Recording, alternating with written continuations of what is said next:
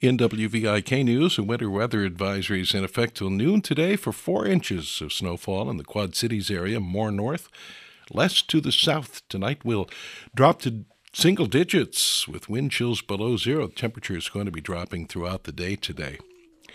Illinois State Senator Chuck Weaver has applied to become the next president of Bradley University. The Republican is also up for re-election next year and says he will file petitions for another term. Weaver says he's let party Leaders know his plans, and they are prepared to take steps to choose a replacement candidate if Weaver gets the job at Bradley. The search is officially underway for a new superintendent for Bettendorf schools.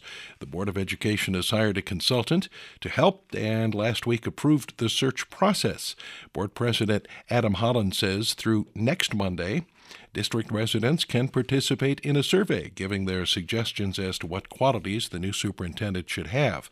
His list includes be- being a good communicator, understanding how technology is now being used in education, and being careful with money.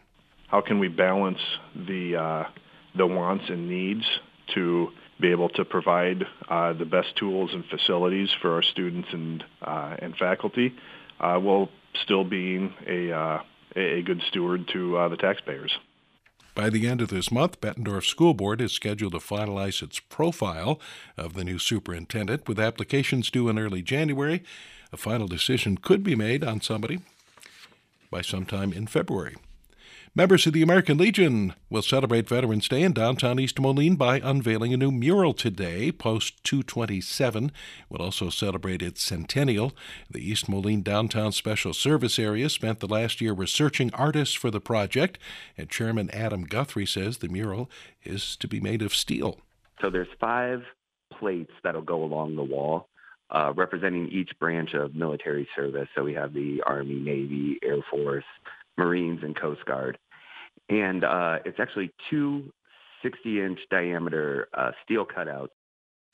The Veterans Day celebration will begin at 1 o'clock with keynote speaker Army Chaplain Lieutenant Colonel Kelly O'Leary. Music provided by the Blackhawk College Chamber Singers. The mural will be unveiled at the end of the event.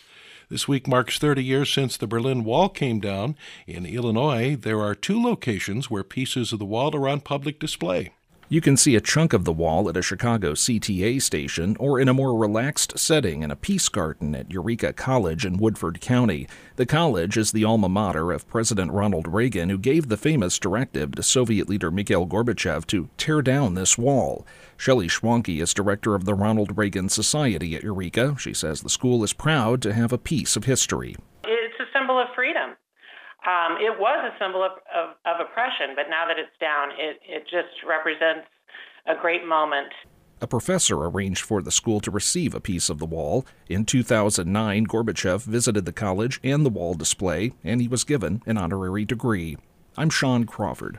The Bears snapped a four game losing streak with a 2013 win over the Lions. Packers beat Carolina 24 to 16. Seattle is at San Francisco tonight in the NFL. Augustana College beat Carroll 34 to 6 on Saturday. The men's basketball team lost to UW Oshkosh 74 67. The women's team beat Luther 59 58 in the third place game of the Hyatt Place tournament. Hope College won that tournament. The Storm beat Evansville twice over the weekend 3 2 Friday, 4 0 Saturday. The Blackhawks beat Toronto 5 4 yesterday. And in college basketball, Illinois lost to Arizona 90 69. Iowa will host DePaul tonight.